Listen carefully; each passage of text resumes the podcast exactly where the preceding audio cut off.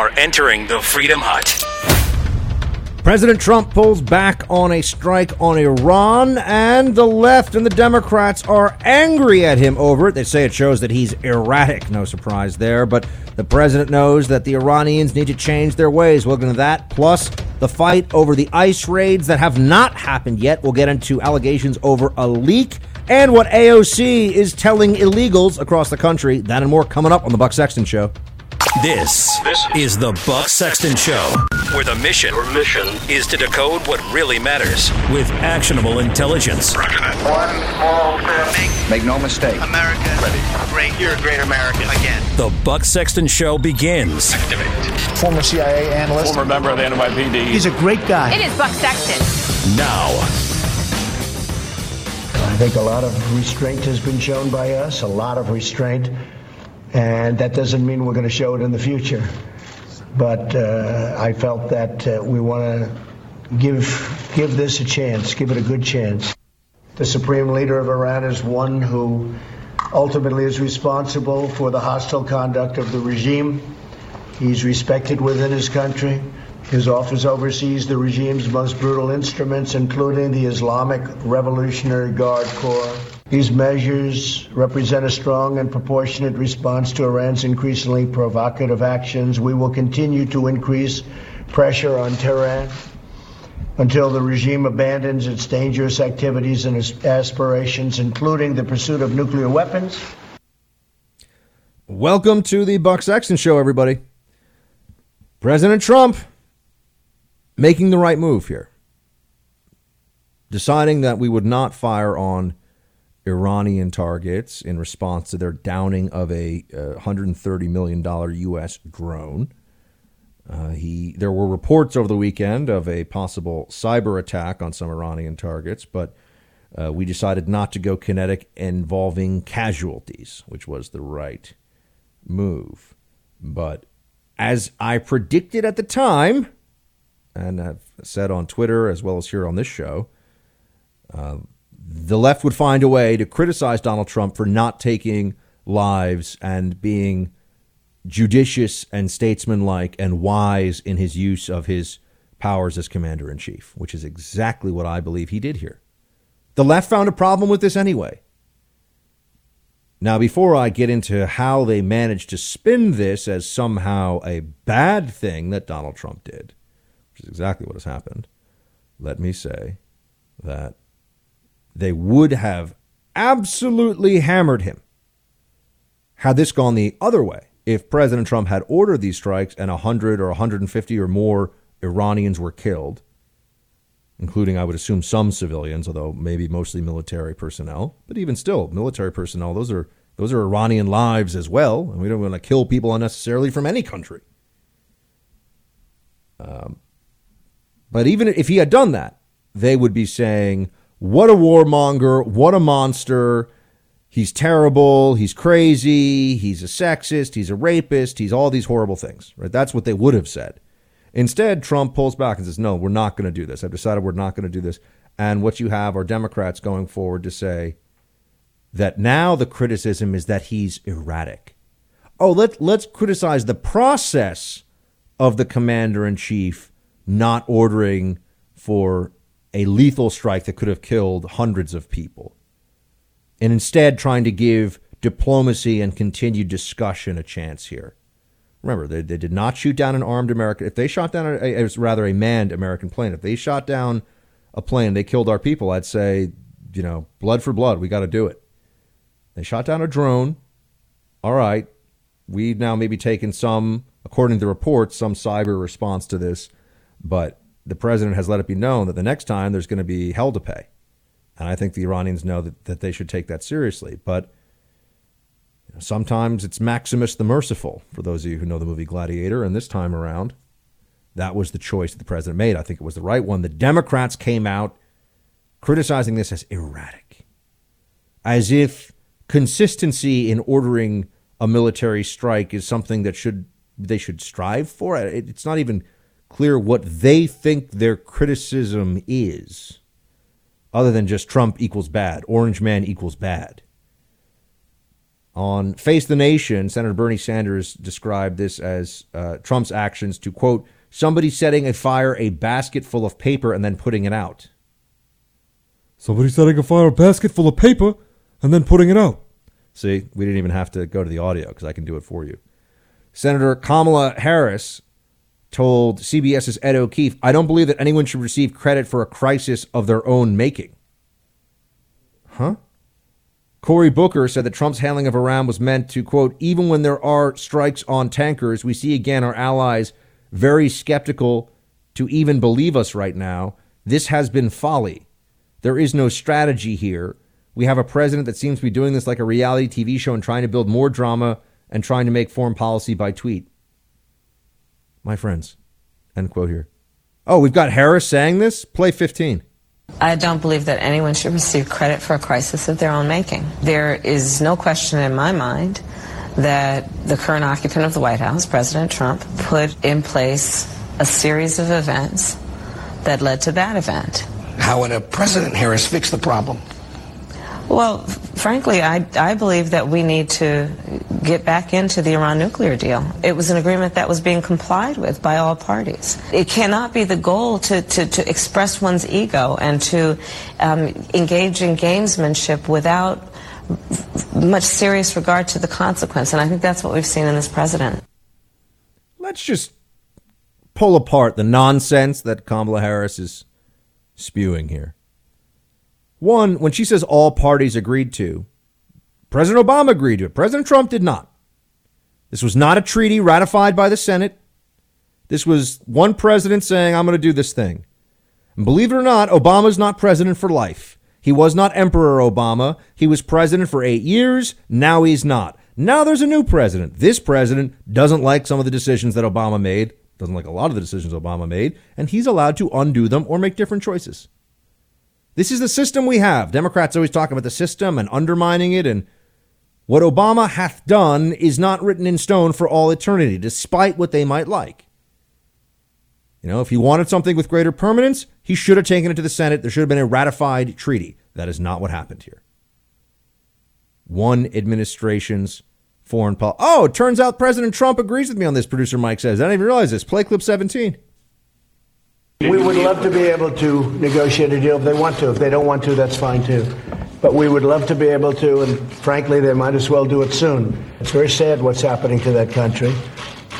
The deal should have never been done. It wasn't ratified by con- Congress. wasn't properly done, as you know, as a treaty. It wasn't properly done. It was incorrectly done. But we'll get it properly done.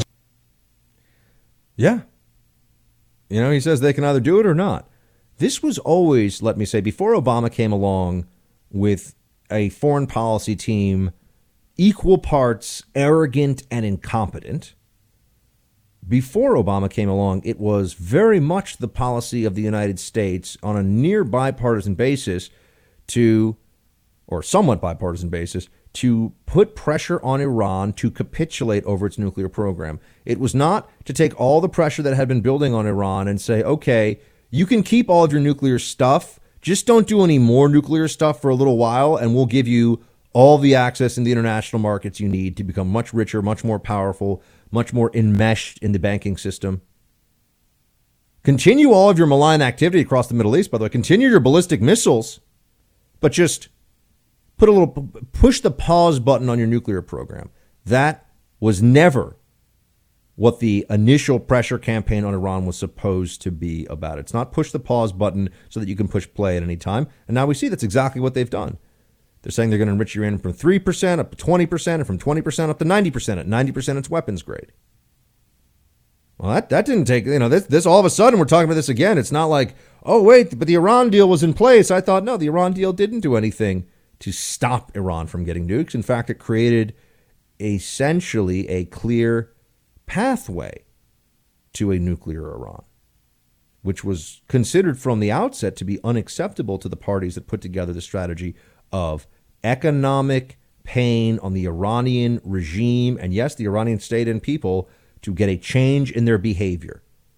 It was not economic pain to get the Iranians to the table so that Obama could create some perception of a foreign policy win. So it would not look like eight years of American hard and soft power were wasted under an incompetent Democrat administration, which is exactly what happened.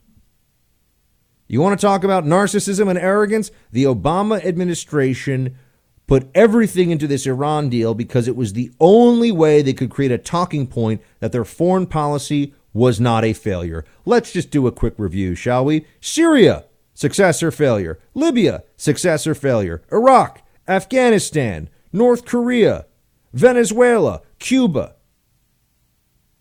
P- pick a country. Where was the foreign policy success with the Obama administration? Where did we actually get change that was meaningful from a foreign ally or partner under the Obama? You know, yeah, he antagonized Israel a lot, which the left liked in, in this country. What else did he do that was good? He surged troops in Afghanistan to over 100,000 dramatically increasing casualties, especially of our of our brave Marines in Helmand and Kandahar. And for what? What was the strategy? To make it look like Obama could be tough on Afghanistan? That was it. That was it. And of course, you know, Iraq pull out, didn't want a status of forces agreement, didn't get one, pulled out precipitously. ISIS fills in the vacuum, and we know what happened from there. And then you have the Syrian civil war going on. I mean, just Obama was a disaster on foreign policy, a disaster. And these people like Ben Rhodes, these are not good people. These are not people that I think even really try hard to do the right things and just mess up. They're just not good people. They're little petty, smarmy propagandists. The top Obama advisor on foreign policy, Samantha Power, Susan Rice, Ben Rhodes, these are not good people. And that was reflected in the foreign policy. That was reflected in the choices that were being made. They do not share your philosophy of America, or right and wrong for that matter, when it comes to nation states and their interactions. And so now we have to hear from those who failed for eight years oh my gosh, how could Trump have gotten us out of this foreign policy? How could he have done this? Uh, the Iran deal, this was, this was such a brilliant masterstroke of statecraft. Saying that he is erratic is interesting, isn't it? Because Trump came in, in a sense, to office because he's erratic. I remember, and many of you were telling me this early on, many of you saw this before I did. I remember when you were saying that Trump is being brought in to smash things, that Trump is coming in because he will do it differently, because he's not going to just take the DC swamp consensus and run with it. He came in to smash, if not the system, at least the blockages in the system, the parts of it that do not function, that do not work. And one area where I certainly hope the president can fight back and smash back is on not getting pulled into another war in the Middle East. I understand that military limited military strikes and war are not the exact same thing. I also know that limited strikes in many other contexts lead to less limited strikes, leads to an air campaign, leads to a no fly zone, leads to, you know, this is what happens. And we just don't want to make this our problem anymore. And there, over the weekend, there were stories that there are Trump advisors that really do want regime change. They think that they think that now is the time for regime change. Now is the time that the Iranian mullahs will finally be toppled. You have to you have to also remember that there are very powerful people in D.C. in the Pentagon in the White House, in the think tank community, which still doesn't have a lot of influence with the public, but has a lot of influence with the policy community. That they have been waiting decades for this opportunity in their minds to finally deal a death blow to the Iranian regime. And they will feel very justified in pushing this president in that direction to try to take it. And I'm here to say no. This is not our fight. This is not our time. This is not what we should be doing. We tell the Iranians, you hit us, we're going to hit you back much harder. We don't want any of this, though. Iran could make the economic pain stop tomorrow. Stop trying to be a nuclear power. You're a belligerent, you're a state sponsor of terror, and we've got you where, where we want you, Iran. You want to be a normal country? We're going to bring you into being a normal country. You want to act like this? We're going to treat you like the state sponsor of terror that you are.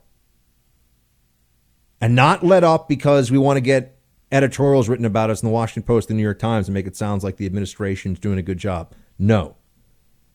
They must cede any belief and right to a nuclear weapons program, period, full stop. That's what has to happen.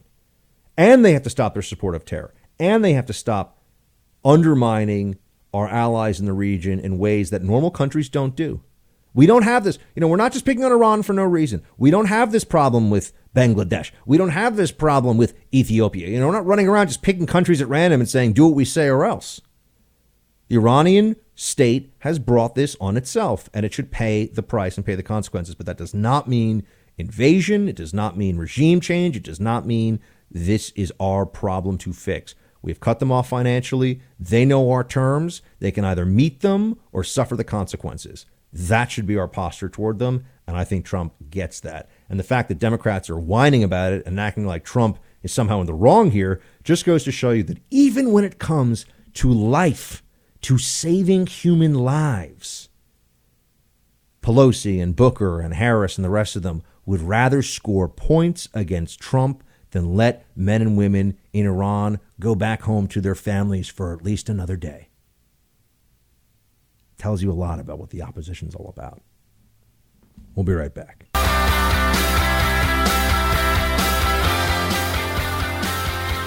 I'm not looking for war. And if there is, it'll be obliteration like you've never seen before. But I'm not looking to do that. But you can't have a nuclear weapon. You want to talk good, otherwise you can have a bad economy No for the next three years. N- Not as far as I'm concerned. No preconditions. That seems like the proper positioning to me. Why isn't that right? What about what Trump is saying there is problematic? What about what Trump is putting forward would it, should anybody who knows anything about this disagree with? Saying you can't have nuclear weapons. He's saying, you know, you can deal with this or you can go on as is. And he said that there are certainly people in his administration that come from different sides of this, which I think is a good thing. Don't we want the president to hear both sides of the issue? Play 14. You can't have nuclear weapons. And if you want to talk about it, good. Otherwise, you can live in a shattered economy for a long time to come. If you are you do you feel like you were being pushed into military action against Iran by any of your advisors? I have two groups of people. I have doves and I have hawks. Yeah, you have some I have hawks. some hawks. Oh, yeah, John Bolton is absolutely a hawk. It's up to him. He'd take on the whole world at one time, okay? But that doesn't matter because I want both sides. It's isn't it isn't it amazing how this president wants both sides, is trying to be deliberative and thoughtful about as important an issue as faces any commander in chief, issues of, of war and peace. And they've been saying they've been saying that he is the problem. You know, the establishment is saying that he's the one that's pushing us closer to war, that he's the one that can't be trusted. And Obama and Bush, Mideast wars that we did not have to fight. Trump trying to keep us out of a Mideast war, he gets no support, including uh, you know, from from Democrats who are generally opposed to all U.S. military interventions abroad. They're still finding a, a way to make Trump the problem instead of giving him credit where it's due. We will make a full and complete education a human right in America to which all of our people are entitled. This means making public colleges, universities, and HBCUs tuition free and debt free. This proposal completely eliminates student debt in this country and ends the absurdity of sentencing an entire generation, the millennial generation, to a lifetime of debt for the crime of doing the right thing, and that is going out and getting a higher education. Our proposal, which costs 2.2 trillion over 10 years, will be fully paid for by a tax on Wall Street speculation similar to what exists in dozens of countries around the world. Oh, here we go. Bernie Sanders is going to get rid of $1.7 trillion of student loan debt all at once. 1.6 trillion gone. Just disappeared in the couch cushions. It's pretty amazing, isn't it? Bernie Sanders saying that if you have outstanding student loan debt, it will just disappear under his administration. I'm sure this is very popular with some folks. This is problematic, my friends. It's a terrible idea, really. That's not to say there won't be people who benefit from it. I know probably a lot of you listening to this would be like, wow, Buck, that'd be kind of cool. It'd be nice to be free of student loan debt. Okay, but his plan is different than Elizabeth Warren's plan. Elizabeth Warren's plan from a couple of months ago was to, and this is you're now seeing the progressive fight that we all knew was coming between Warren and Sanders. Warren and Sanders. Here's a here's a. I think Warren's going to win this, meaning she's going to beat Sanders. I think Warren is going to become the progressive candidate. I think, my friends, I, despite her DNA debacle, I think Warren may be the Democratic candidate. I know it's. I know you're saying, Buck, right now. Those of you who are driving, please, please drive safely. You know, keep your keep your eyes on the road ahead of you. But you're probably you know throwing something out the window. Um, yeah, I, I think that it could be Warren. The Democrats don't. They didn't care that Clinton lied and was and had all the baggage that he had. They don't care about Warren's baggage. She gives them a lot of what she of what uh, they want. She really does. She she fills in a lot of the boxes for them. She's a woman, which they still haven't gotten over the whole Hillary didn't break the ultimate glass ceiling thing. She's very progressive. She has, you know, the impressive academic background, not earned by being an impressive academic, but she does have the background. She does have the resume. So Warren is very, very real back in contention again. It's just this is the world we live in now, where she can be a bizarro and a liar and a fraud, but Democrats are like, so what? Her plan, though, for whatever it's worth, was more realistic as these things go. It would have capped all debt forgiveness for student loans for each individual at $50,000 and would have also tapered off for households that earn over six figures. Sanders is just tabula rasa, clean slate. It's a party, baby. Going down to zero. No more student loans. That's what he's telling you. They all go away. All they all go bye bye.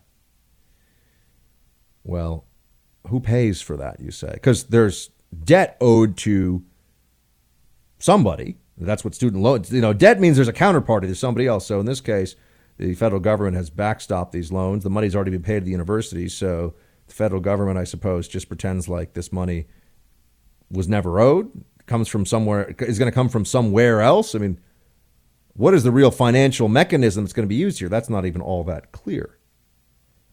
But there are so many problems in this, in the implementation, never mind in the conceptualization, which I'll also get into. Almost 40% of student loan debt uh, that has been, has been taken out at this point is for graduate schools. These are people who are, in many cases, specializing in and trying to advance their professional careers. And this is something that I, I know of because you are listening to a radio host who got into media because my choices were MBA program and a couple of hundred thousand dollars of debt by the time I paid it off. Or take a job with a little company called The Blaze and this guy named Glenn Beck, who took a chance on a kid that had never done media before, turned out to be pretty darn good at it. And thank you, Glenn, by the way. And I'm always going to be thankful to Glenn for the opportunity. But it was no small part of my decision making process to be like, cool new company with a paycheck or go to a fancy business school and just start running the running the you know the clock on massive loans, big loans. You know something like seventy five thousand a year because you have to take out living expenses too, and then by the time you pay that off, if you pay it off on the schedule, it ends up being two hundred to two hundred fifty thousand dollars you're paying off for two years of school, folks. Okay, I looked at that and I said, nah. You know, I came out of the government. I had very meager savings. 95% of you listening to this, I'm sure, had more money in the bank than I did after six years in the intelligence community. Um, and I just decided that I wasn't going to do this. So I look at this and I say, oh, okay. So, you know, I could have gone to that Ivy League MBA program and taken out $250,000 in loans and like have it all just wiped away for me. I still would have done the media thing, but I'm just saying that, you know, that would have been a, a more difficult decision at the time. Oh, don't worry, Buck. At some point, the socialist is going to come along and be like, guess what? It's all free. That's right. Happy New Year to me. No more debt. So a lot of this is for graduate degree programs, which is you you'd have to wonder. So now we're going to make you know we're going to make it easier for lawyers and doctors to pay off their debts, but meanwhile, what about people that got jobs right out of school or didn't even go to college and just were working, do we pay off their mortgages? Do we pay off their credit card debt? Does individual choice matter at all here? I mean, this isn't nobody was fooled by the price of their of their college tuition. They were told what it was. They signed on for this, and yeah, the the the, the truth is college is too expensive.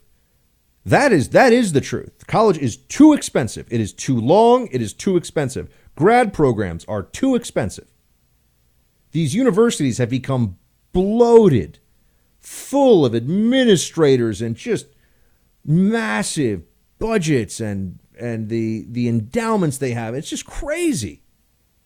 They're like multinational corporations. I mean, you look at the you know Harvard has a twenty billion dollar endowment. These places have so much money. They have so much money.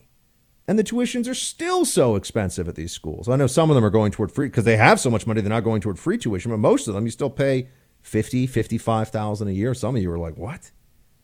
You know, my state school was great. It was maybe 15 grand in state, maybe 10 grand in state tuition, and that's for a, you know, a good state school. 55. My college Amherst 50 plus thousand dollars a year for 4 years. You know, I mean, you look at this and it's all about credentialing too. It's really not about skills training. The skills training comes more in the grad programs. The grad programs go toward higher earning potential. That's why people generally do it. Although if you want to get a PhD in 18th century French literature, God bless. But people look at this program, they say, well, this is, in a sense, this is socializing the costs of higher education for the upper middle class, which is predominantly white and predominantly pretty well off. And this is Bernie Sanders' big idea. This is gonna this is gonna you know so help the country. What about bringing down the cost of these schools? How about some pressure on them? Because right now, with the federal government backstopping all these loans, the schools have no risk. They just keep raising prices, raising prices. Higher education has become this cartel where they have they have buyers that they know are going to be there for their product and they can take them on loans. They can bring them in and let them get paid even though they're all a lot of them are taking out loans to pay for these institutions because there's really nothing. You know, there's really you know n- nothing in terms of risk. This is a problem. People should think long and hard before they take out a massive loan. I try to live life debt free. I do not like debt. Debt for education under very specific circumstances is okay, but you got to know what you're doing and it's buyer beware. And debt for a home Mean, you better love that home, not as an investment or anything else. You know, that's your home, right? These are those are the only debts in my. Not that I'm a financial advisor or anything, but I just debt is bad. You do not want to be living in debt. You certainly don't want credit card debt. You don't want you know car loan debt. You don't want to have that kind of debt at all. Student loan debt is a popular issue. It will mobilize voters. This will, but this is a giveaway. And this is a giveaway that is privileging, it's picking winners and losers in the market. And I sit here and tell you that I made a choice. And my choice was to work, to work for not a lot of money in a very uncertain job where I could have been fired any day. And thank you, Glenn, for not firing me. But I could have been fired any day. Or I could have gone to a very fancy, I got into very fancy MBA programs and realized that the debts that I would incur in those programs were just going to be a problem for me. And know, I wanted to get married. I'm working on it. I know. And I want to start a family and I, you know, do all these things. And I didn't want to have a couple hundred thousand dollars of debt hanging over my head. So I made a choice. And now what Bernie Sanders and uh, to a lesser extent Elizabeth Warren is saying is, yeah, but you know, the people that made the other choice, they actually made the right choice because the government says so. We're going to bail them out. You know, uh, you know, at some point we also have to ask if everyone's education is paid for all the way through college, that means everyone's more or less going to go through college. And if everyone's going to go through college, then how much is college really worth as a credentialing program? And if it's not really worth that much as a credentialing program, meaning that you're not going to get some great job because you went to a four year college, then what is really the worth of that four year education? Wouldn't it be better? Wouldn't people be better served to have a much more rigorous high school education and then immediate professional job training or go into a career field and then maybe go to college after that. I wish I had had a year or two I mean, I think the norm of a year to either do service or do a job, I think that every 18 year old in the country who has never done it would benefit from showing up to a place at a certain time and being told, do this thing, and I will give you money at the end of the day or the end of the week or whatever it is. And no one's celebrating your, you know, showing up, and no one's giving you a trophy, and you know, you have response. And if you mess up, you get fired. I think everybody would benefit from that who hasn't. I know a lot of you will say, Buck, I was doing that when I was 13. You know, some of you were Ron Swanson style running the sawmill when you were 12. Whatever it is, I'm just saying it's a good thing to understand that responsibility. It also means that when someone tells you, hey, so now you're going to have four years, or you know, maybe it's less than that. So maybe some are going to two year junior colleges, but let's just say it's four years because that's what a standard undergrad program is. You have four years to just study and learn and improve and get better. You really think about that differently when you've, because you know I've had I've done jobs where no one cares that you're there, no one, no one is patting you on the back and telling you, "Oh, you're so great" or "You're so wonderful." I mean, I know all of you have had this too, right? You you do a job where you're just labor. You know, I've I've carried hot equipment around in the sun for very little money at a day camp. I mean, I've done things you're like, "What?" They're not fun jobs. Not fun jobs. You know, not even as a coach, just as like the equipment manager guy. I mean, I, and I've done things you're like, ugh, for very little money. And it gives you an appreciation for someone telling you, and this is why the loans matter as well. The loans are a responsibility. It's about making responsible choices. We cannot make this kind of determination in society from the government on down where all of a sudden some people's choices are ratified because it's politically convenient, while the rest of us who have lived debt free, who have paid off our loans, who are paying off our mortgages, and working really hard to do it, are told, well, why isn't my debt canceled? and I'll never even I haven't even gotten into the economic implications and the tax implications of free college for everybody and free, you know, this free for everybody stuff. This is dangerous, folks. This is bad. This leads down a very very destructive path for our economy. You know, there's whole philosophical underpinnings here of what does it mean to individual choice and responsibility and you know the changing relationship between citizen and state, but I don't even have time to get into all that today. We'll have to revisit this probably tomorrow. And I, I don't even I don't even well even get to the immigration stuff that's going on right now, which is huge. But we got this woman who's accusing Trump of rape. We're going to talk about that the next hour. We got Central Park Five stuff I wanted to update you on. I've I got a lot of show, folks. So uh, stick around. Following the asylum process, the legal standards yeah. when they're here. So should they be prosecuted? Should they be deported? I don't like this deportation thing at all, and I think Trump uses this as a beginning to do worse things to come. So when I spoke to the president, I said, "Look, I'm a mom. I have five kids, seven, nine grandchildren, and and um, your children are scared. You're scaring the children of America, not just in those families, but their neighbors and their communities. You're scaring the children. You're scaring the children." Nancy Pelosi's argument on immigration summed up in one soundbite, I guess. That's what this is now. You're scaring the children. Um, let me say that children are scared when their parents get arrested for anything.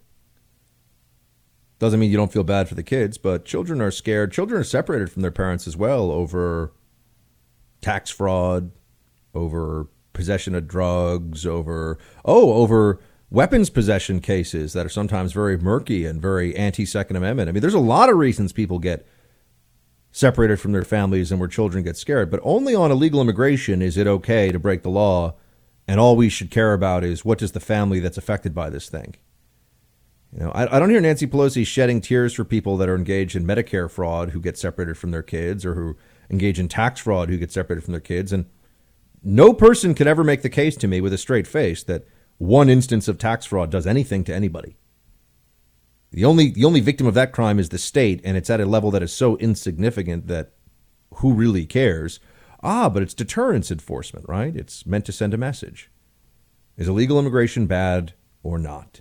This is the fundamental question that Democrats cannot answer. Or if they do answer it, they tell us what they won't then say up on the debate stage this week, which is coming up in just a couple of days here, which is that no, they don't think anything is really wrong with illegal immigration. They just want to manage it.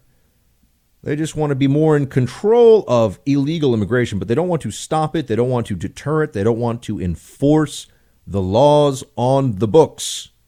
This is a problem. This is a problem, my friends. Um, Bernie Sanders coming on saying deport that there should be no deportation.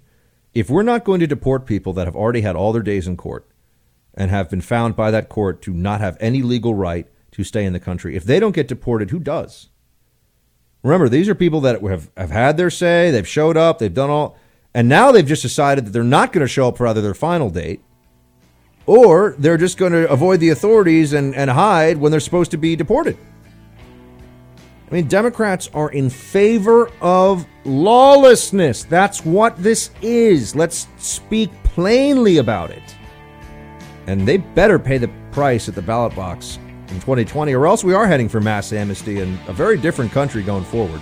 Would you consider uh, bringing a, a rape charge against Donald No. Trump for this? Why not? I would find it disrespectful to the women who are down on the border who are being raped around the clock down there without any protection. They're young women. They've, you know, tried to come into the they're they're as you know, they're there by the thousand. The women have very little protection there. It would just be disrespectful if I, you know, and mine was 3 minutes. I'm a mature woman. I can handle it. I can keep going. You know, my life has gone on. I'm a happy woman. But for the women down there and for the women actually around the world, you know, in every culture, this is going on, no matter high in society or low in society. It just seems disrespectful that I would bring a. It just doesn't make sense to me.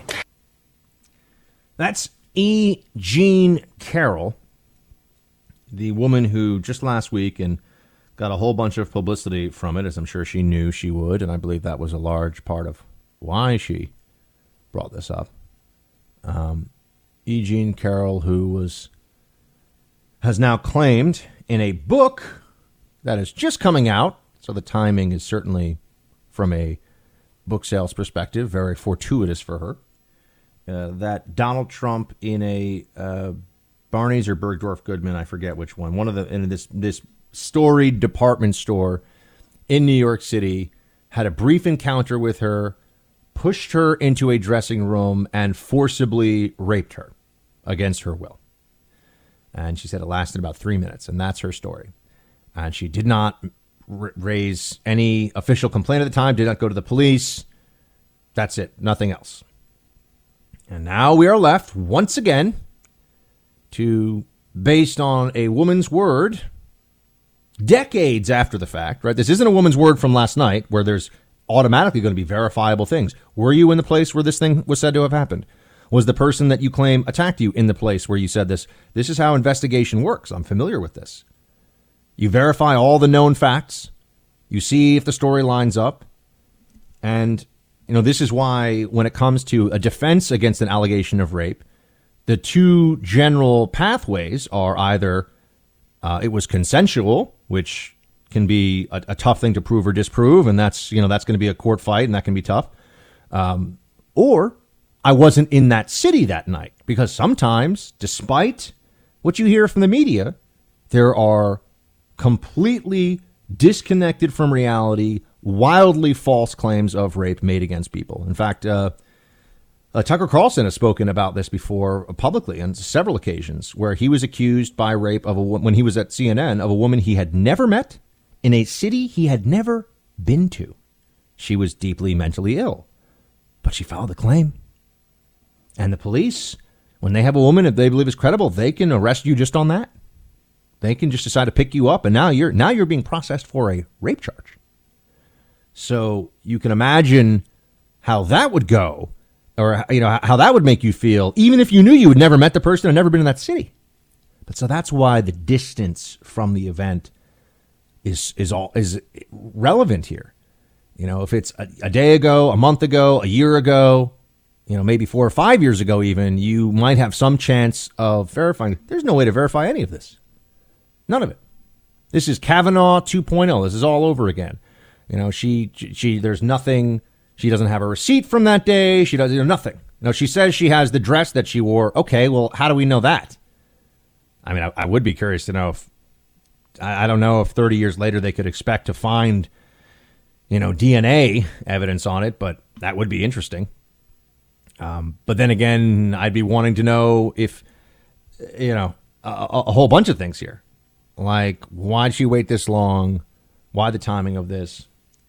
And what is Donald Trump supposed to do in response? And all these women who come forward and say that, that Donald Trump sexually assaulted them, none of them thought to ever make a complaint to the police. Why? Because of what? Um, notice how these claims re- remain untested by the media and by the public. They're out there, but they don't really chase them down. Just like they didn't chase down Julie Swetnick. Julie Swetnick is a crazy person. She's a liar. She was the third accuser of Brett Kavanaugh. She wasn't confused. She wasn't misremembering. She is a crazy person seeking attention. She's a liar. I believe the second woman as well is a liar. And I think that Blasey Ford is unfortunate in that she is, uh, I think that she's mentally ill, but I don't know. I think that she believes what she is saying. But she wouldn't be the first person that misremembers something from 30 years ago and with mental illness behind it or involved in some capacity. Uh, and I don't mean mental illness as in she's not, you know, not of sound mind entirely, but you know, I think she has probably deep depression and anxiety issues, and you know, has has got stuff to work out. And I think she was wrong about what she said about Kavanaugh for many, many reasons. But this is the, the slimiest and most underhanded tactic that you can really think of. The I'm going to fight against my political enemies by making accusations that destroy their character, destroy their reputation, that they have no means of of uh, really disproving, you know, effectively dispelling these allegations and it's just it's the ultimate smear tactic. You know, think of, and that's why the Kavanaugh situation was such a wake up call for many of us because they could do this to anyone. And all these journalists I saw who were refusing to accept that very simple fact were idiots. And they're a disgrace to their profession, which is supposed to be about facts and information. That could be done to anyone. Anyone listening to this broadcast that's been on the earth long enough, you know, someone could come up and say that you in a, you know, in, in the town that you lived in 30 years ago, they saw you behind a, a quickie mart and, you know, you did something terrible to them. And how do you prove that they're lying? You, you can't prove it. You know, how do you prove they're lying? You can't. They can just say this, just just ruin you. Oh, but I always knew. I said it from the beginning. Me Too would be weaponized against conservatives, and it was really building all along to be weaponized against Kavanaugh. You know, it was a real movement. As often, by the way, you know, this is like when you think of, you know, Marxist revolutionaries, there are real problems in the societies when they come along and say there are real problems. You know, the, the you know, the czars in Russia were corrupt and were not connected to the people and were brutal and okay, but that doesn't mean that the new regime can come in and do whatever the heck it wants, but that's what ends up happening. You know, the Me Too movement, yes, there are bad actors that have been found by it, that it's a good thing that they've been taken down as a result, but what then happened is they go, oh, okay, so we have all this power now to take down powerful men, so let's use this for political purposes and destroy Kavanaugh. And that's what they did. Well, they tried to. And that was a close fought battle. Kavanaugh just barely made it through. E. Jean Carroll, I don't find her allegation to be credible. I'm surprised at some of the people on the right that I've seen who say they do think it's credible. I do not find it credible. I think she is not telling the truth. I don't know if she knows she's not telling the truth. I think she's not telling the truth. And I think that it's also utterly bizarre that when asked why she won't, because forcible rape in New York City, there's no statute of limitations on it. If you forcibly rape somebody, the charge can be brought at any time. Why she won't bring it? Because of the women on the border? What does that have to do with anything? how, how is that relevant? I mean, this is like saying, why don't you bring a rape charge against Donald Trump? You say he raped you. Imagine if the woman said, well, I really dislike his tax policy, so I don't want to confuse things. You'd think that that was uh, that was completely bizarre, right? Well, that's in a sense what happened here. You got a bizarre answer, something that has nothing to do with anything, and that's how she responds on TV. And then there were other things she said too about how she wished she had gotten his tax returns. I mean, she's a partisan, obviously. She's a left wing columnist kind of one of these like life advice, sex columnist people. I think sex advice columnist. I, I don't know exactly what kind of advice she gives, but you know, I'm assuming it's like a dear. What is it, dear dear Abby, or I guess dear Jean in this case. Mark, what do you? What's the who's the famous advice columnist? Do you know what I'm talking about? Anyway, I don't know. Yeah, it's dear Abby. Dear Abby, that's right. Thank you, Mike. Um, so, yeah, she's one of those. I mean, hey, producer Mike, am I allowed to? I don't want to get you in hot water because I know you got to go back to Brooklyn and there's a lot of like libs running around there. But I mean, do you, do you find? I think this woman sounds sounds a little nutso. Yeah, it, it doesn't sound right at all. Because um, one of the things you actually were saying with the dress, she gave a really crazy explanation for that interview that we played. I believe was from MSNBC. Saw her talking to CNN, and she was asked about the dress, and her answer for that was even more off the wall than the answer she gave about you know the whole story. Like she she was afraid to look at it or something, and it just doesn't line up to me. Yeah, she's afraid to look at it, but she wants to go on TV and talk about it. Right, exactly. No, this is folks. You know, this is why all we have is our ability to think through these issues and, and try to be fair minded in our approach to them. And I I do not find her allegation credible. Um, I, I do not think that this is a a real uh, I, I, don't think that I do not believe for one second. There's zero percent of me that believes that Donald Trump raped this woman. Zero percent of me that believes that. I'll be right back. We have a picture of it because you're on the front page of New York Magazine. This is the, exactly the outfit that you were wearing the day that you say the attack happened. You have kept that dress. You've never worn it again. You say. Have you ever dry cleaned it? No. The thing is, you we all have dresses. You just hang them in the closet. Something bad. You didn't have a good time wearing it, and you never put it on again because it's just a bad luck dress. I never felt like putting it on again. I did not turn it into a talisman. I didn't wrap it in plastic. I didn't think. I just didn't want to put it on again. I guess my question is: is could there be any DNA have on no there? idea. I do not know if the president ejaculated. Have no idea.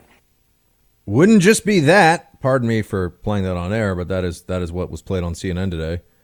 Uh, their DNA is not just that, folks. There's you you leave DNA, you you know hair and and you know there's a lot of ways that DNA can get left behind. Um, and if she's telling the truth, yeah, let's let's see it. Let's let let's put that in a forensic laboratory and see what they come up with. I'm willing to bet they won't come up with anything. But notice how she just wouldn't wouldn't if you were her and you thought that if you were E. Jean Carroll and you really believe that Donald Trump did this to you, and some someone and, I, and she's never thought of that before. I would note no one's ever brought up to her that she could have that. Even at this point, DNA doesn't fade. I mean, DNA can last decades. So, I mean, it, it fades, but it, it it can last for a very long time, much longer than say fingerprints will. Um, what is it that is stopping her then from doing it? But you'll see she goes, well, you know, I don't really, you know, she's not interested. Why is she not interested?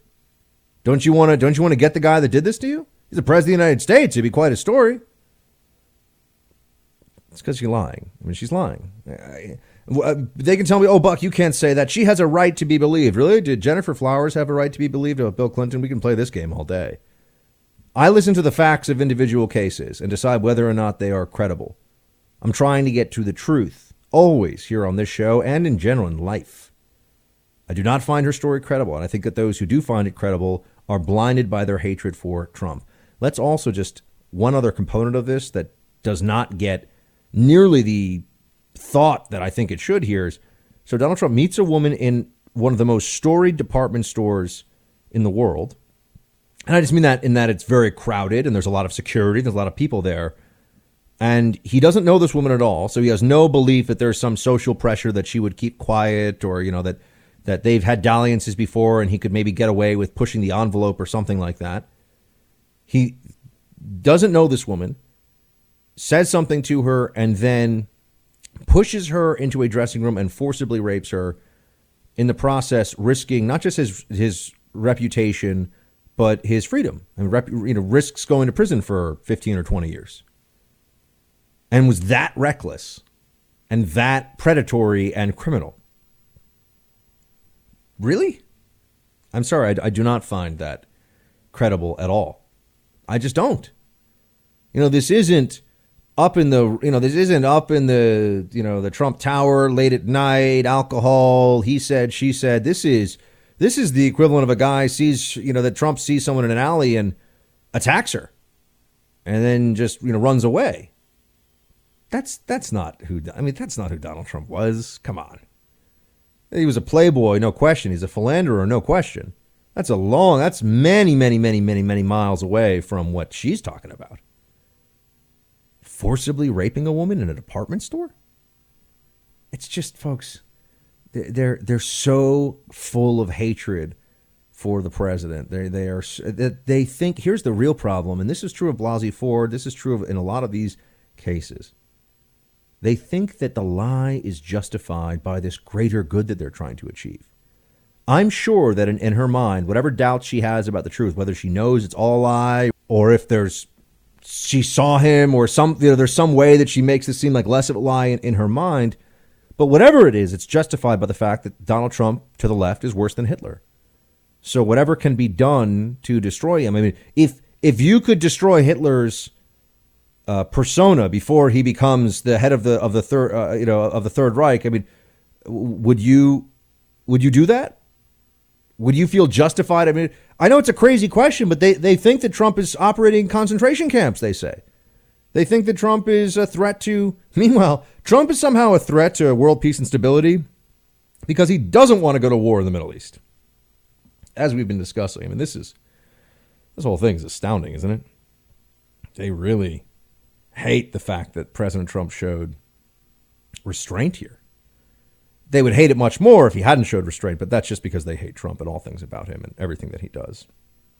There's nothing that Trump does that's, you know, in any way mitigating in their minds. But, you know, I, I as a man as an American, as somebody who believes in truth and believes in the presumption of innocence and the rule of law, this destruction of conservative political figures via, and you see it more with Donald Trump, but obviously Kavanaugh was the real high watermark of this of this frenzy, uh, frenzy, the destruction of people with undisprovable allegations of sexual misconduct, rape, assault. It, this is. Uh, this really tears at us as a society. I mean, this really makes it so that the worst among us, the worst impulses in our, in our politics, are given a a means of being acted out. Right? I mean, if someone is willing, uh, if someone is willing to bring these allegations, they have a power that's that's irrefutable, even if there's no underlying evidence, even if it looks look, I mean, this woman, maybe she'll sell more books now. I also, by the way, I, I think that there's you're allowed to bring this into the discussion. I mean, she held back on all this until she was able to benefit personally from it. I think that that's then I think that's fair game to say, well, why would you wait until you had a book to write about this 30 years later? Is, isn't it, isn't it more? Oh, I'm sorry she cares so much about the women at the border who she says are being raped, and I, I guess she means by the cartels. I assume she means that because that is happening. It's not. There's no systematic rape going on in in the detention facilities. Um, but she's so worried about them. What about the women that would have been subjected to the alleged predations of Donald Trump during all those years? Doesn't she, didn't she owe them something by coming forward? No, folks, she's she's lying. Just, it's just not credible. I mean, if she provides evidence, if there's DNA on this on this dress or whatever, I mean, then I'll change my mind. But based on what she's said right now, it's just not credible. And we have to maintain this. We have to have critical faculties when there are horrible allegations made about any person. What are the facts? What do we know? It's not do we like the person or not.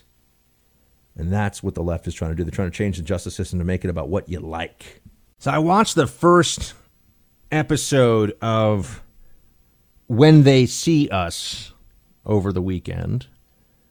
And this is about the the Central Park 5 and the Central Park jogger case from uh, 1989.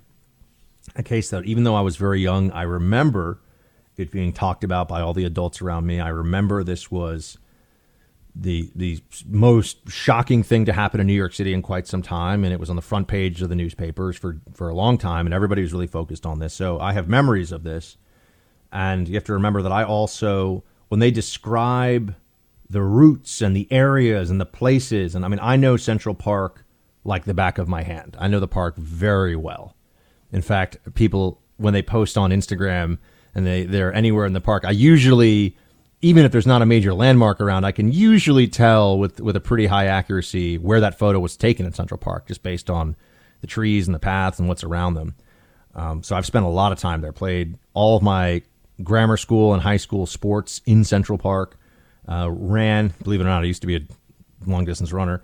I used to run frequently on all the trails there, so I know exactly where this is. So I just, by way of background, this is all very. Uh, it, it all felt very it hit very close to home to us. You know, my my own mother and my own sister jogged in the park for years and years and years, um, and you know I would jog in the park, and and it was it was also always really the beating heart of in a lot of ways for a lot of people felt like the maybe not the beating heart but the the oasis of New York City. I mean everybody it really feels like Manhattan was built around Central Park. So the idea that Central Park would be ceded at times to uh, criminal elements rampaging around it really affected people and was deeply upsetting. And there had been for a long time stories about muggings and violence and things in the park, but it usually wasn't quite as as vicious. It wasn't quite as as horrific in any given year uh, as what you saw with the Central Park jogger case, uh, which was just horrible beyond words. And so over the weekend, I watched this one episode of the of the When They See Us show, and then I and I went and I thought to myself, okay, all right, I'm before I start drawing any conclusions about this, although it's hard not to because I'm pretty familiar with the case. Before anyone says, have you read all of the? There are two hundred thousand pages of information that have been released about that case. Uh, and my understanding is there's actually a lot more information that will be publicly released this fall, including information that I think will be very, very damaging to the exoneration case, uh, such as it is. But you don't have to be familiar. Keep in mind, I mean, the jury didn't read all 200,000 pages either. Right? I mean, this is, at, at some point, a lot of this is just information to have that people will go to for reference, but there are key facts key facts about this that you should know. Before I even get into those key facts, a few things. Um, the way that the actors, uh, the actors were cast in this movie versus what the actors uh, looked like in real life. I just mean in terms of their size and physicality. That alone, it, it is very reminiscent of how you had, if you remember, Trayvon Martin, the photo that was always being used to show Trayvon Martin by the media, and where there was active media malpractice. I mean, there were people who there was a woman who was fired from uh, I think it was either an ABC or NBC affiliate in Florida for doctoring the audio and playing a doctored audio to make it sound like uh, uh, what was his name Zimmerman was racist, right? Or you know George Zimmerman, who keep in mind is like the first white Hispanic I'd ever heard of before. I mean, the guy's half Hispanic. He looks Hispanic but they they called him white because it was more important for their for their narrative. So the, so the press was putting their thumbs on that scale, no question about it, and they kept using this photo of Trayvon Martin from when he was 12 years 12 or 13 years old. He was 18 during that fight. He was 18, six feet tall, and 185 pounds. Why are you showing a photo of a 12 year old all the time? I mean, it just and, and in a in a like a grad like a eighth grade graduation cap. That, that's there's a reason they're doing that, right? This is also you see this and folks, this is why there's no such thing as a truly objective media. There's no such thing as just journalism, man, just the facts. Look at the photos that they pick of different senators. Look at how they depict people when there's some subjectivity involved in it. Some people always get their best photos picked. Some people always look like Darth Vader when the photo is picked of them. This is all done on purpose. You know, this is all done for a certain effect and to bring about a certain uh, response from the audience. But the kid that they have playing Richardson, in this documentary looks to be about 10 or 11 years old. And he's crying. He's just crying and crying and crying for mommy. And I mean, it looks like they have taken a, a kid out of, you know, drawing with crayons in the nursery room and are screaming at him and threatening his parents. And okay, let's get to the reality because I watched the entire Richardson interrogation tape over the weekend, which you can do. You can see for yourself. And what you see there is a pretty sizable 16 year old kid. I mean, one that I could tell you, you know, if if he came at you and you weren't expecting it, and remember, these kids all admitted to punching people, clotheslining people. They admitted that was all admitted. They they were engaged in gang violence in the park. That was known. This is this is understood. They went around as a mob attacking people including a jogger before this, the, the woman that became known as the Central Park jogger, who was male, that they almost beat to death with a pipe. Had to go to the hospital, fractured skull. So that's the, these civil rights heroes were part of gang mob violence in the park, almost killed a guy. And by the way, if you're part of that, if you run up and kick somebody when they've already had their head caved in, you're, you're that's a gang violence statute. You go away for uh, or uh, for ten years for that, just for that. These kids all got treated as, except for one, as juveniles. I Went in for five years. Some of you I know have come at me uh, on on the email over this. I, look, I, I appreciate the robust exchange of ideas. If you think these these people were innocent, you're wrong. I, I've, I've, I know all of the counter theories and the facts that none of this is compelling at all. You cannot explain to me why it is that Richardson, again, because he's he's really key to this. There's you know Kerry Wise, and there's there's obviously five of them, but why Richardson is picked up the night of the oh and uh, don't even, sorry I get very fr- the Netflix show which is now being treated like it's a it's a documentary and it's the reality, and it's not. Uh, it's it's completely sensationalized. In one scene, they show bicyclists driving past them in the park, and the kids all go, you know, woo, and kind of make some scary noise at them as they no, they chase them down and try to knock them off the bicycle and probably beat their heads to a pulp like they did the other guy, and like they did, by the way, to the jogger. That's right. These guys were guilty. We, we can all sit here and say, oh no no no, until someone explains to me why Richardson, who was a part of gang violence that same, and when I say gang violence, I mean group mob violence, right? Doesn't I'm not saying he was in an established gang, but he was part of mob violence. Was in the park for that purpose. Someone tell me why he is picked up by a black detective, by the way, who that night had no idea that there had even been a rape in the park. And when they're questioning him, and they ask how he got a scratch over uh, n- next to his eye, says that your part says that the the other cop did that to me. Now let's just unpack this for a second. A little scratch. What cop takes his fingernail and does a little scratch under the eye of a of a teenage kid they're picking up for unlawful assembly in the park? Now, I'm not saying that cops haven't done bad stuff and haven't ever taken out a baton and, you know, wrapped a kid on the hands or on the knees or something. A little scratch with a fingernail under the eye? I know a lot of cops, folks. I worked with a lot of cops. They, they don't they don't say, "Hey, don't move. I'm going to scratch you under the eye." So Richardson had a scratch under his eye. This is all matter of record. Says that the other cop did it. Cop says, "This is all on tape, folks. This is all on record." Other cop says, or the cop says, "Okay, we're going to bring him in here. Is that really what happened?" Basically saying, "Do you want to say this to that other guy's face and like you're really going to say that he scratched you under the eye with his fingernail?" How would that have happened? And then he goes, No, the woman did it when I was trying to hold her down. Um, h- how does that happen? If he's if he's not there and, and a part of this whole thing, h- how does he know to say that? Why why, did, why is the woman did it all of a sudden the thing that he says? Why does one of their friends, who is a a teenage girl who thought that she was helping one of the Central Park Five, why did she tell the cops? Well, no, he didn't actually rape her. He just held her down while the other guy did. Did someone coerce her? You look at these confessions, these confessions are not coerced. These kids are sitting there retelling what they know to have happened. They knew facts they could only know if they had been there and if they if they were there in any capacity involved in the assault, even if it was just to run up and touch her on the shoulder while she was being violated, they are guilty.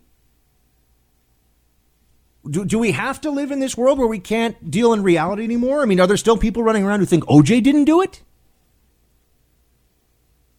You don't see this as a giant payoff to Al Sharpton by de Blasio? His administration comes in. What about what about Meili? What about the woman who was attacked? Do you ever hear about her?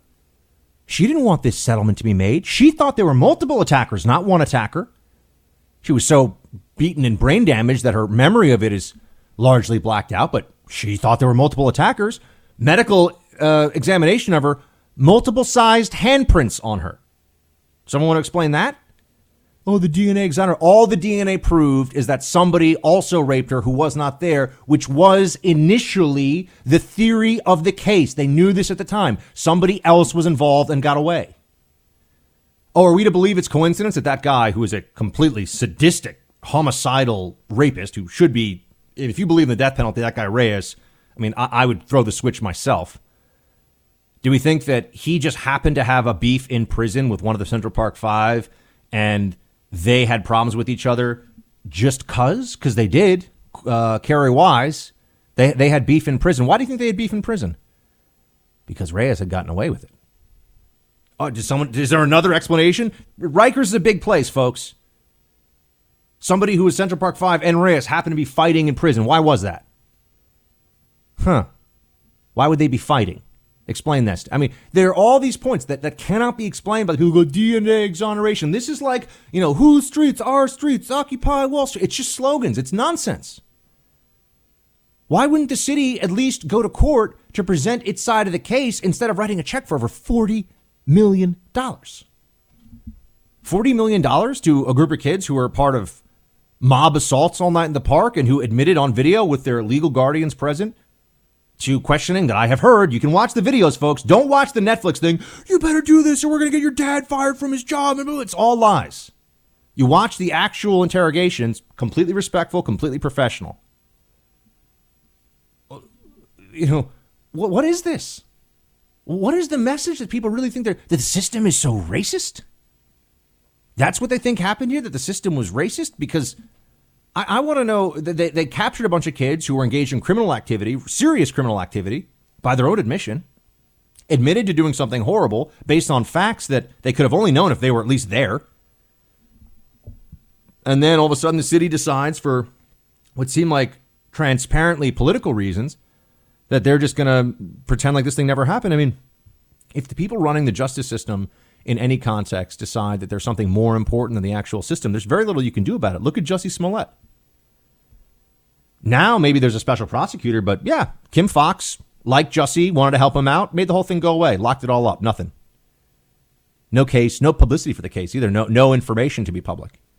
Just made it all go away. This is a reverse of that in a sense. This is, oh, we're going to exonerate these people, not, not have the city defended. By the NYPD people that I've talked to about this case, furious about it. Furious. Right around when this was happening in New York City, and this is why this is near and dear to my heart, um, meaning that it's important to me, not like, you know, but this is something that really hits home. Uh, right around when this case happened, I mean, New York City was getting over 1,800, 2,000 murders a year. I think it hit an absolute peak in 1990 with 2,245 murders. Over 100,000 robberies reported a year in New York City. 100,000. That's a lot. There was lawlessness. There was a fear on the streets. I know because I grew up there and I remember. And then I lived there for years after where the fear was gone. New York City, folks, if you're listening now, it's very safe. I mean, no city is perfectly safe, but it's a very safe place. You should have no fear going to New York. You'll have a great time. This, this is the, uh, night and day compared to what it was when I was a kid. When this when this Central Park jogger case happened, we were always told, you know, got to watch out. People are to rob you. People are to attack you, and like, got to be careful on the streets, and you know, don't go at certain places at night, and all this. You know, the criminal element had taken control of part of the city. It was like an insurgency, and it was an insurgency that had to be fought.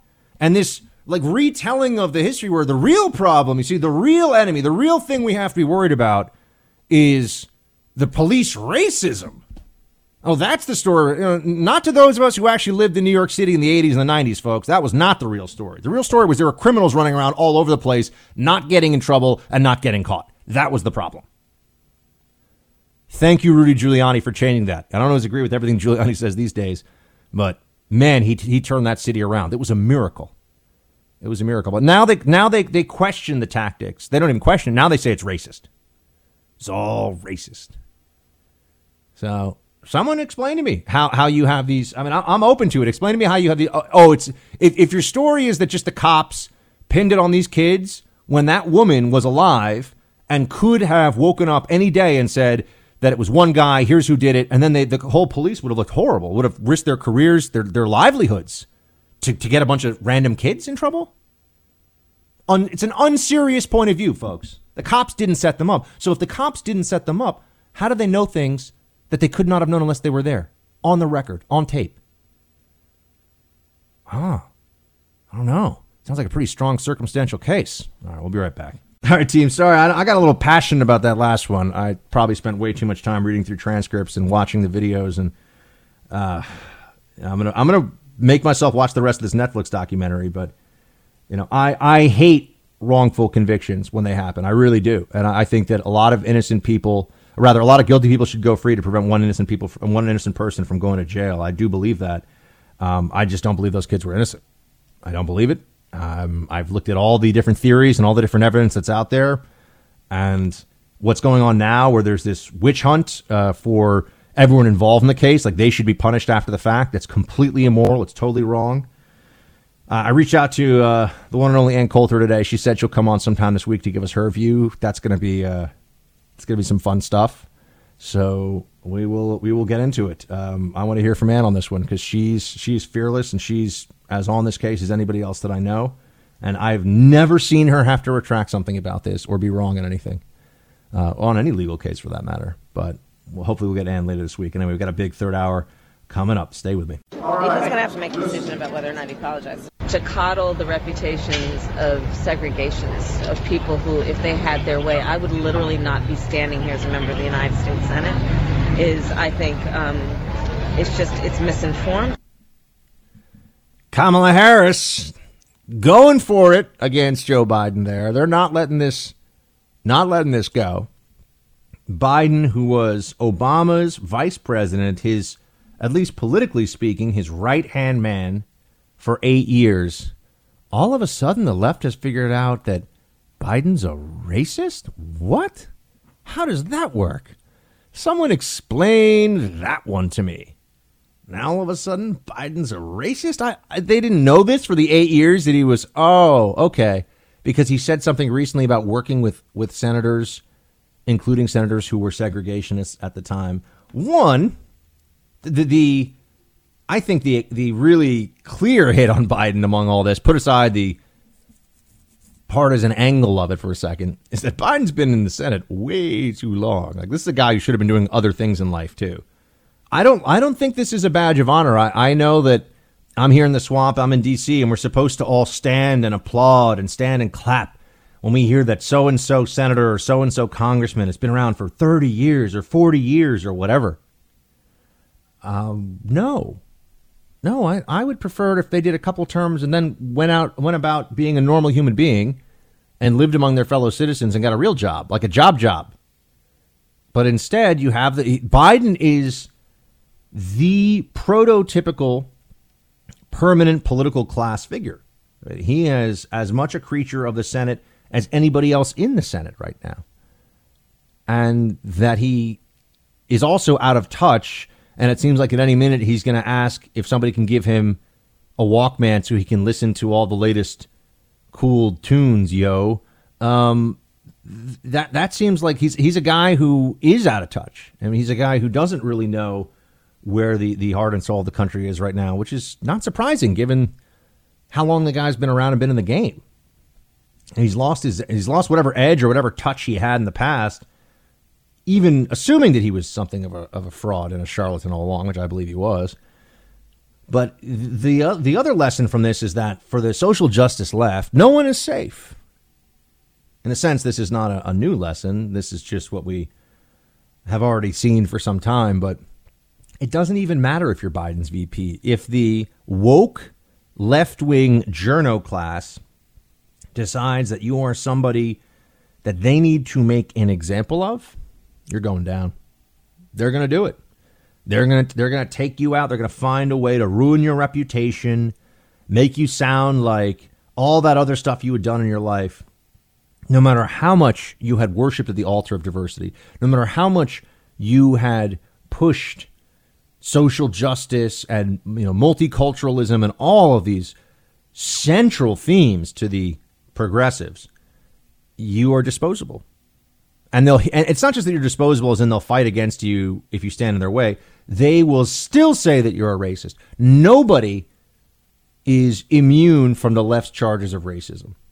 Because if you're a minority who disagrees with the left, then they say that you're a, a traitor to your race, which we know they very openly do all the time. And if you're a white person, even if you had been in the good graces of the progressive left for a long time, if you've been an ally, as they call it, the moment that you are no longer useful, they will dispose of you. They do not need you anymore. And they will come at you with the very same tools of destruction they use, you know, the same How do you defend yourself against a, a, a critique or a, an assault of, of racism? How do you do? How do you prove that you're not a racist? Prove you're not a racist. This thing you said, a bunch of powerful minorities in the Democrat Party say that it's racist. Prove it's not. It's kind of a hard thing to do, isn't it? But then Crazy Joe comes along. Or is he Sleepy Joe? He's probably Crazy Joe and Sleepy Joe.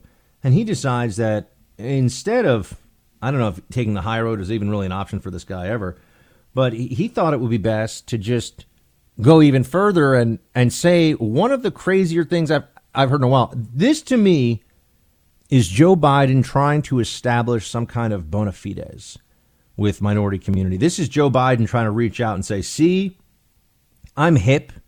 I'm cool.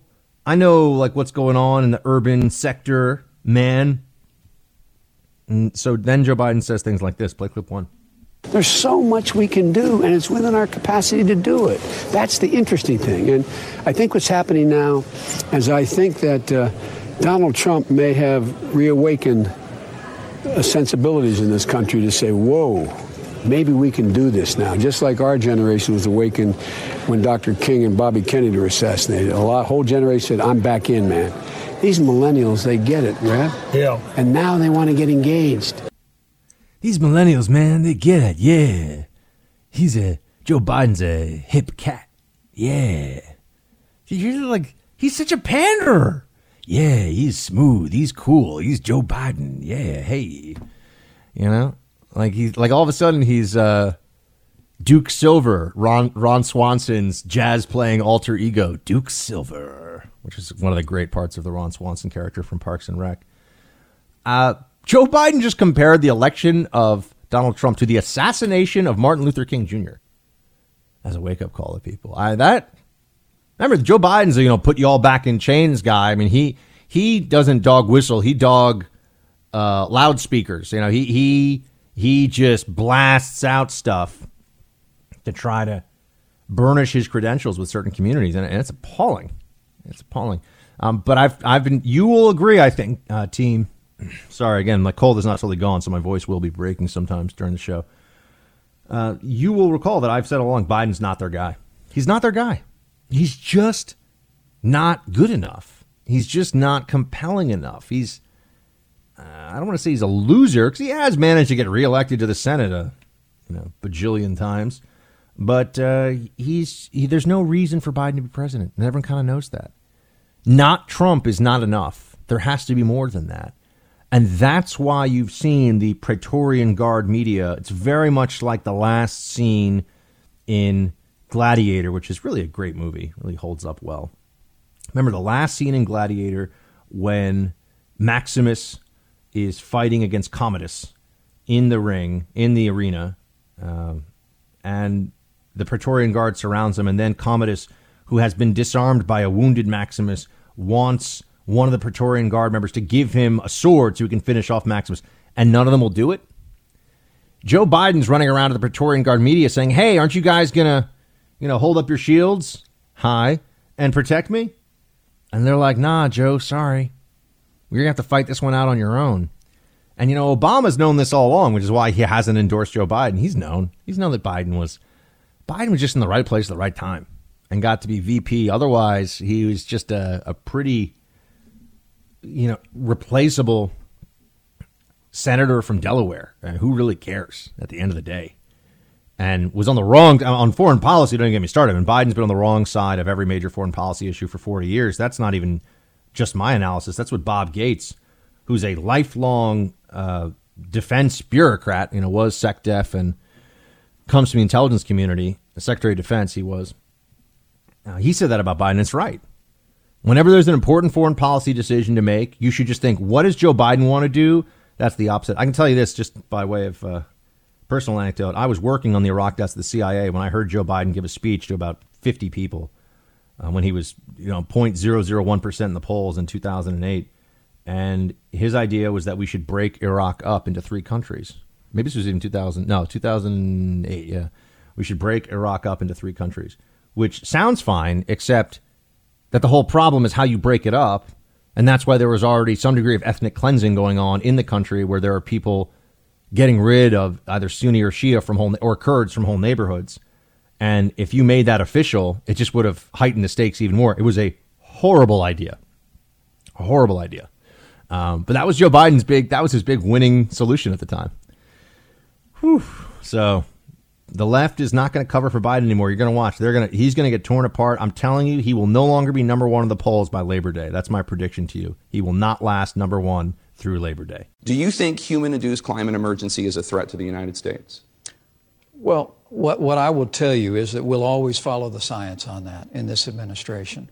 The science says but what, but what it we, is. But what we won't do, and the Clean Power Plan was all about that, was hamstringing uh, energy in this country, raising the cost of utility rates for working families across this country. But is it a threat? While other nations like China and India do absolutely nothing or make illusory promises decades down the road to deal with it.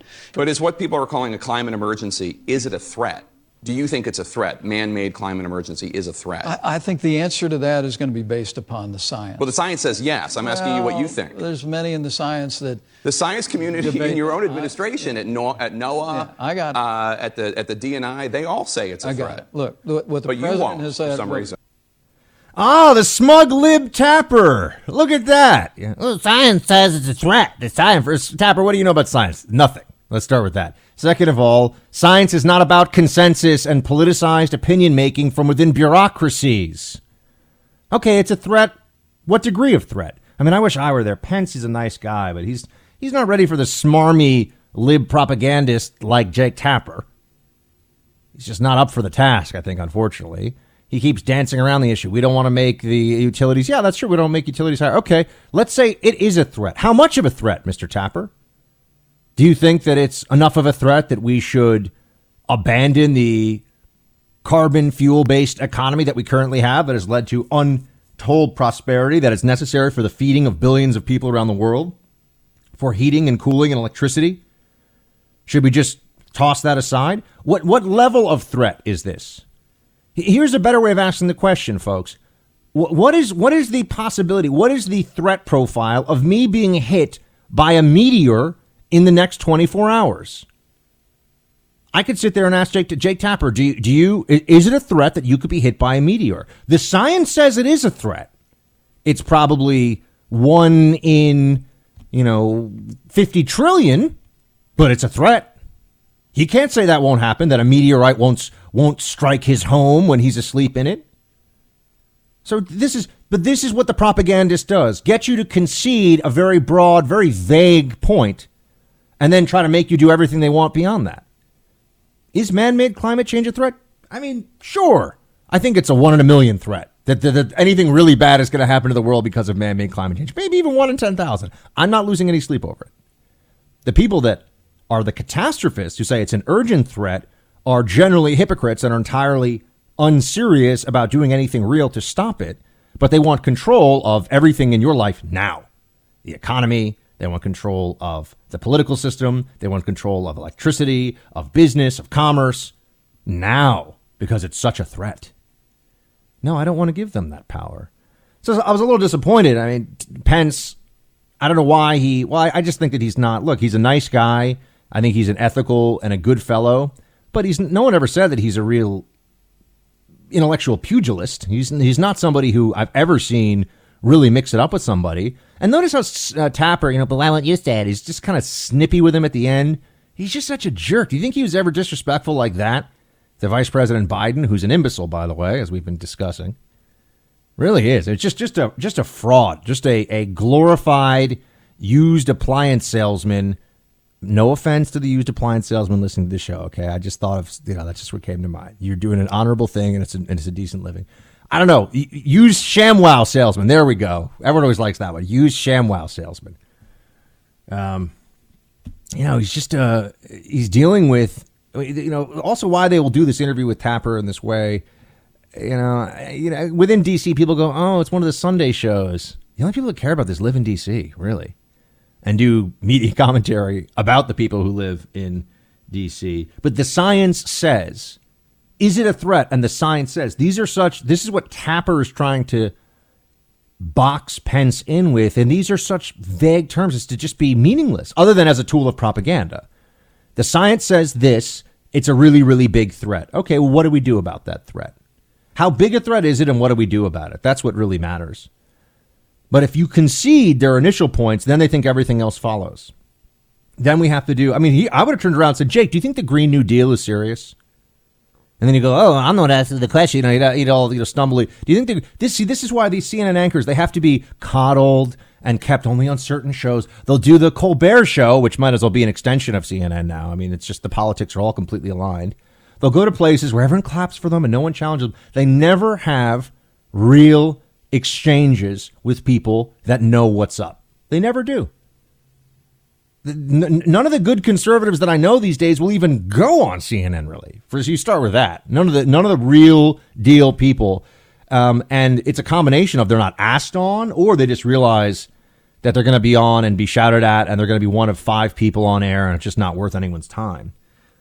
But I was a little frustrated here because I think that that Pence, first of all, should have known that he's going in to speak to Smarmy Tapper, who is smarmy, and as I've told you, is a nasty person and it's very frustrating to be in the business and know that someone like Tapper, who's always, oh, just everything is about building his brand and he's this newsman, he's a jerk. He's not a, not a nice guy, has a very bad reputation uh, among those who aren't at CNN. I can tell you that. Um, and, you know, Pence should have known better. Pence should have been able to fight back a lot more. All right, so, so should we go Green New Deal? Should we kill all the cows, stop all the farting? We rebuild all the houses? What what's the amount? What's the amount of emergency activity that is justified by this threat? Oh, but the International Panel on Climate, yeah, the International Panel on Climate Change is not scientists for the most part. It's actually bureaucrats work for the UN, and also they give a range, a range of what they think the temperature will be, a range of what they think the man-made warming will turn out to be. They don't know. They're just giving you an estimate. And by the way, the estimates they've given in the past were wrong. So we're to ignore that now. And you just libs have really lost it. They they focus in on all these things that are either never going to happen or are or just crazy. And they don't realize it's crazy. They they think that you and I are the crazy ones. I mean, Tapper, I'm sure, went home, you know, probably stopped by the fancy country club on the way on Sunday, and then went into like you know his whatever castle he lives in here in D.C., uh, courtesy of Jeff Zucker and, and CNN International and all that and uh, you know, probably thought that he had done some great service for humanity by hammering a climate change skeptic. Meanwhile, every person that I know that debates this issue with the other side and, and who is familiar with not just the facts, but the basic logic and reasoning involved in this argument, the, the climate change hysterics get crushed, get crushed. Because ultimately, you see who the big names are on that side. They're not, they're not scientists that have policy proposals that are serious. It's AOC. It's Al Gore. It's Leonardo DiCaprio. This is just another giant vanity play. That's what's at the heart of so much liberal policy in this country, liberal politics. It's just vanity. It's all, oh, I'm so great. I think this because I'm smart. I think this because I'm nice. A lot of stuff that I think is a conservative, I'm like, man, it'd be fun to believe the other stuff. You know, it'd be fun to believe that like everyone can just do whatever they want. Who really cares? But no, I try to live in the real world where there's cause and effect and consequence and individual responsibility and things like that. But it'd be a lot more fun to be a lib. Be a lot more fun to be smug Tapper, fake Jake, coming after Mike Pence. I, I look, I like Pence, but he need to do a better job pushing back on that stuff. We'll be right back. You know, this is one of my favorite topics, which is that what does science really know? What does science really know? I, I, I, like to ask that question because we think science knows a lot. And then we think more about it and we realize, meh, science has got a long way to go on a lot of stuff.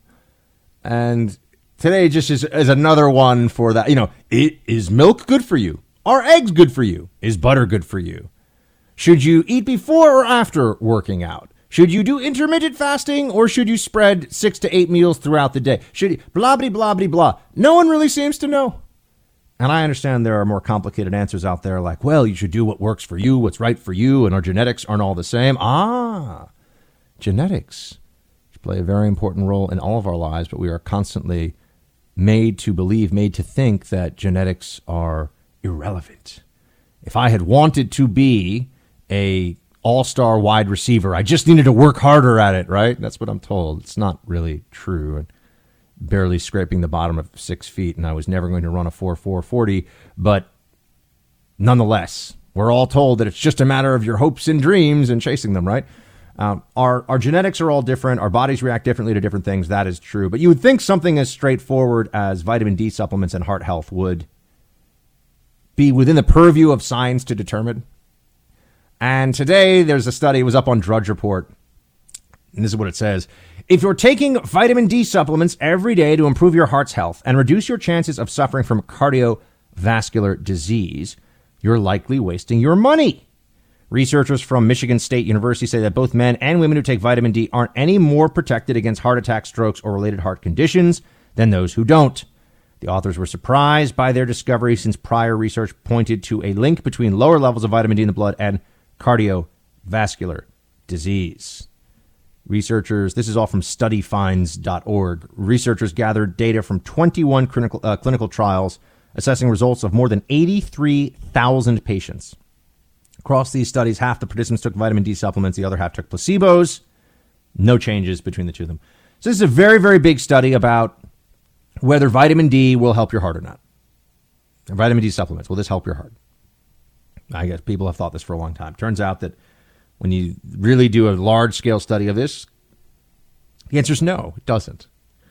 Um, just keep in mind that until about, I'd say, 10 years ago, maybe, although I'm, I'm guessing, there was a belief that the dietary cholesterol you ate was what caused bad cholesterol in the bloodstream that could lead to a blockage and a heart attack. And now it turns out that that's not really true. And in fact, eating too much sugar and elevated glucose levels in the blood over a long period of time and type 2 diabetes and also the uh, heart disease that that's the much bigger concern. We're still just figuring out the basics folks. This is what i what i really come down to. I, we have all these discussions over healthcare and medicine and it's a little scary when you go in and you know what the doctors don't know and you start asking some questions uh, they have been very well trained at identifying ailments and, generally speaking, uh, either treating the symptoms of the ailments or trying to find some mechanical way to correct the issue. That's for you know orthopedic surgery or heart surgery. Just change the physical structure of your body with surgery. Uh, but when you get into the root cause of different ailments and, and how to really treat them, it, it's I'm not saying they don't know anything, but there's a lot of we are, you know, we are in the infancy of our species when it comes to knowledge about medicine and and, and the human body. We are really in, in our infancy. There's still so much that is not known. We have this massive, you know, health industrial complex out there, and it really is still driven by you know where where are the dollars going? It's going to testing. It's going to treatment, not cure there's just it, it's amazing to me. I, I keep finding more and more of these areas of, of human health where you really have to take it upon yourself to figure out what works for you, and to the degree that you can, become your own doctor.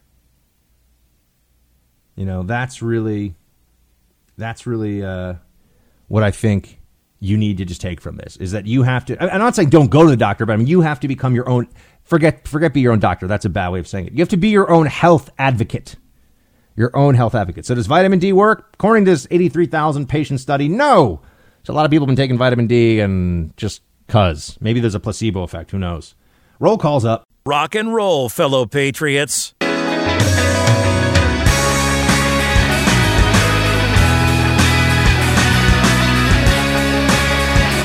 We made ours go up to 11.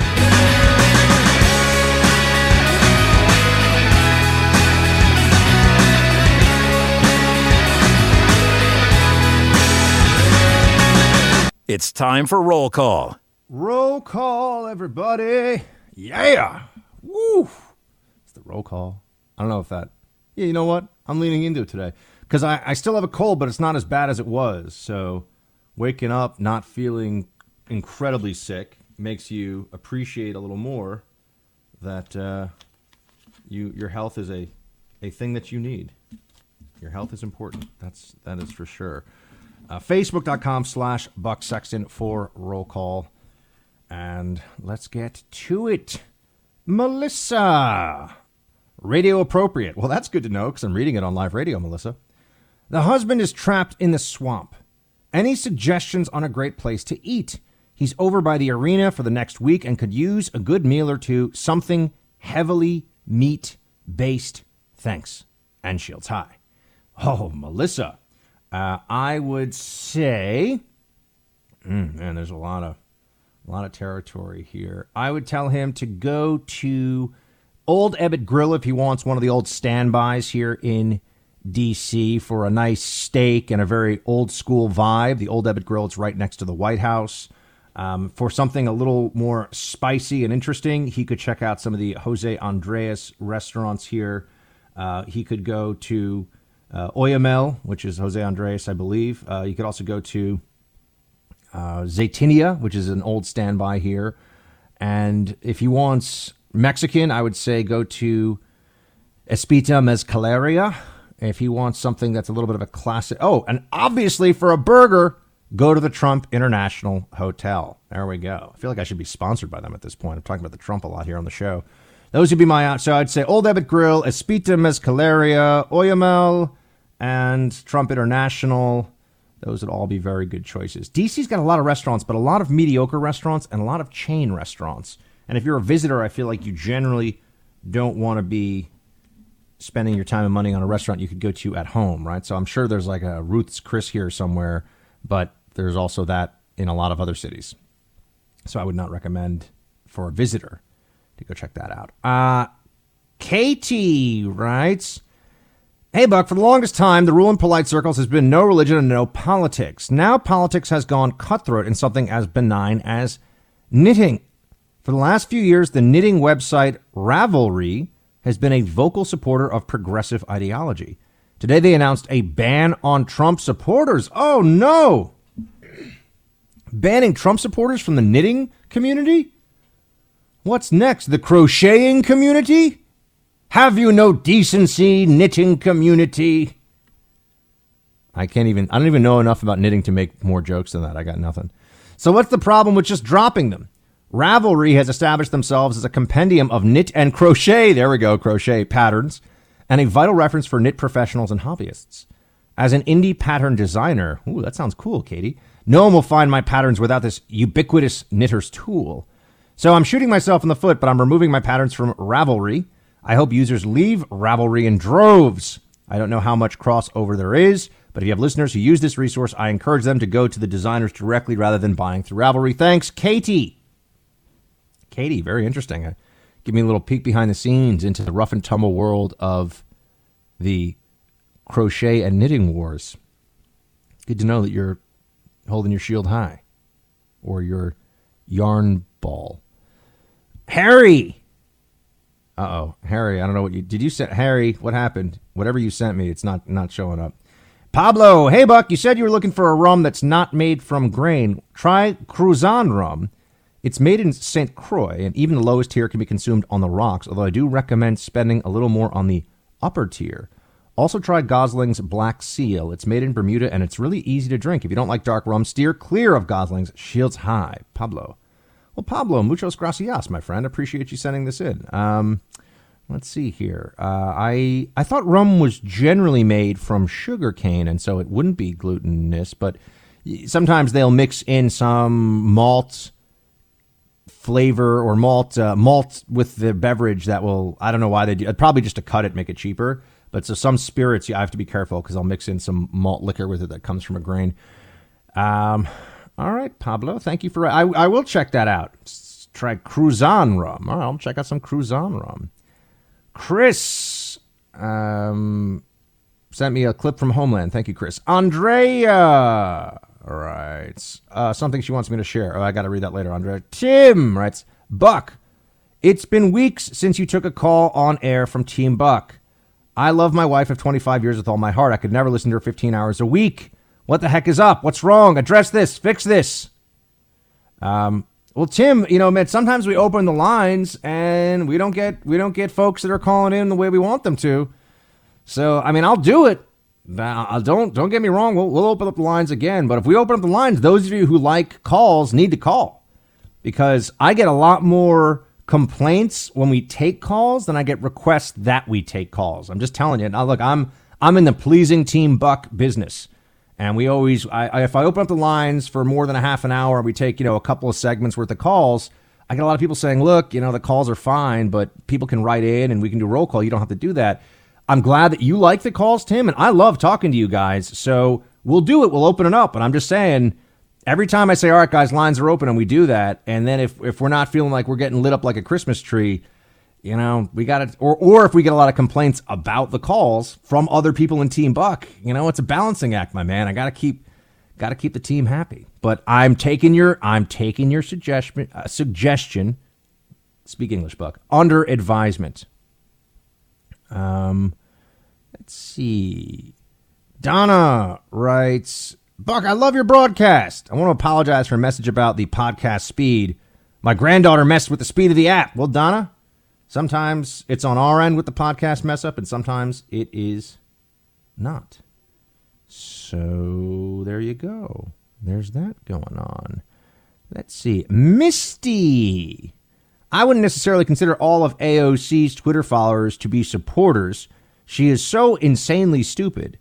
I would assume many follow her for entertainment value. Shields high. Misty, I think you're correct. I mean, I follow AOC, and I'm certainly not an AOC supporter. I just go back and forth on whether she is more about, you know, whether she's um, somebody that's more entertaining or more frightening. Because I can make a case for both. I think she really is uh, indicative of a mindset that is taking over the left. I don't think that it's. Uh, I don't think that she's an anomaly. I don't think she's an outlier. I think that she is where the left is now. Bill writes. Uh, hold on. Phil rather writes. No need to watch the whole movie when there's YouTube. Here's a clip of Doctor Strangelove. Major Kong rides the bomb. Um, all right, Phil. I'll have to watch that when I'm not on the air. Thank you. Max writes, Hey, Buck, the last hour on Wednesday still gets preempted in Boston. Could Chuck and Nancy be behind this? Oh, man. Shields high. Max. Oh, Max, I wish I could. Look, man, you know, for some of you, you're just going to, if you miss part of the show, just get in the habit of, of pulling the podcast up on your phone. It's free. All of you, even if you're a live radio listener, you should get in the habit, please, if you would, if you would do me this honor subscribe to the podcast, and that way, if you ever have a problem or you can't you can't hear it live on your local station, you can listen to the the full audio of the show at your leisure. So please do uh, subscribe to the podcast. And those of you who are not, if you're a radio listener and you don't listen to podcast, I would offer to you that you know this is it's kind of like the CD to MP3 switch. You know, this is this is happening, and I think the sooner you get used to at least listening to some things on podcast, the happier you'll be with some of your uh, overall experience. You know, some look, there's nothing that can replace the greatness of listening on live radio as live radio, but especially if you're missing content because we're preempted somewhere, I want you to hear this whole show. And you can always do that, and it is always free. And you can do that either on the iHeart Radio app or on iTunes. Just type in The Buck Sexton Show. Uh, fantastic which is a pretty cool name. Hey, Buck, you asked about sipping rum. I like Thomas Tew's rum, brewed in Newport, Rhode Island, and plantation rum, 69% overproof. They're both very tasty, but be careful of the overproof. It'll knock you down pretty quickly. Well, uh, fantastic. I have the I have the tolerance of a you know 110 pound sorority girl right now in terms of what I can drink before I get lit. So I'll have to be careful with that 69 proof, overproof rather, rum. Yeah, I, I think about the drinking habits of my peers in college and what I can handle now. If I have more than three glasses of wine the next day, I'm like, I'm so slow. I can't move. You know, it really three three glasses of wine. People in DC make fun of me because that's some of the rowdy younger Trump supporters that I associate with. They can drink uh, quite a bunch more, and they're and they're in their late twenties and early thirties, so they still have those those booze legs. I'm I like to go home and drink tea and wear pajamas and watch Netflix in the peace of my own home. That's how I rock out. That's how I get down. Uh, let's see. Richard writes, You can say it, Buck. Sotomayor is a moron and an Obama stooge. And Richard Sotomayor is kind of a moron, and it's amazing that she's on the Supreme Court because you read her. If you read the decisions that are going out under her name, I know the staffs are involved, but she's just not a she's just not a very sharp intellect. She's just not. You know, and it's not a lib thing. I, I would never tell you that. You know, Kagan is a sharp lady. She's very smart. Um, Ginsburg is, is a well, I mean, she's slowed down a little bit, but she's also smart. She's just wrong on everything and is a is a, a super lib. But uh, Sotomayor's just not smart. I, I don't know why you know people get oh you can't say that. no, she's just not that smart. I mean, she's probably she's probably like you know uh, I'd say average. She's a person of average intellect, um, but has been promoted and pushed through, and we're all supposed to believe because she's on the Supreme Court that she's so impressive. Here, here's a novel thing for some people on the left very dumb people can get very far in life sometimes. They certainly say that about Republicans all the time. Turns out it goes both ways. That's going to be the show for today. I hope you enjoyed it. I hope you thought it was a doozy. Uh, we're going to have a great, great week on radio. So be sure to download that podcast, subscribe to it. Talk to you tomorrow. Shields high.